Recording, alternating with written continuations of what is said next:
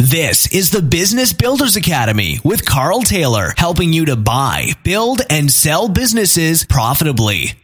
Hey everybody, it's Carl Taylor here, author of Red Means Go and founder of Business Builders Academy, where we teach you how to buy, build, and sell businesses profitably.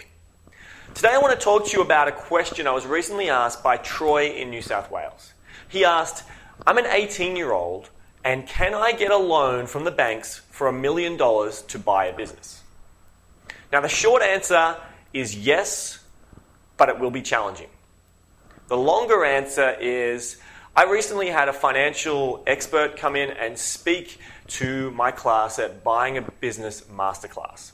And I asked Kevin Lee to come in and speak because he's written over $1 billion worth of loans and he deals with the banks every single day. And what he shared with the class is that there are four key things that the banks are going to want to know and look at when it comes to lending you money. The first thing they're going to look at is, can you service the loan? Do you have a job that's paying you an income that you'll continue once you buy the business? Do you have investments that are bringing you an income? What cash flow and profits and income can you take out of the business you're going to buy, and but combining all of that, can you service the loan? Will you be able to make the repayments? The next thing they're going to look at is, what skin are you putting in the game? You see, a bank is not going to come to you and go, here's $1 million to buy a business for $1 million. Why? Because you haven't put any skin in the game. You haven't put in anything to show how serious you are about buying this business. Because if you don't put any of your own cash in, what's to stop you, thinking from the bank's point of view, what's to stop you from buying this business? They've put all this money up, and then you decide, no, I'm going to call myself bankrupt and walk away from this business. And now the bank's stuck with a business that they've got to try and get rid of. So they want to know, what skin are you putting in the game? The next thing they're going to look at is, what is your character like? What is your history? What is your credit rating? You know, have you been late in paying credit card payments? Have you defaulted on loans in the past? Have you declared bankruptcy recently? Have you successfully run a business before?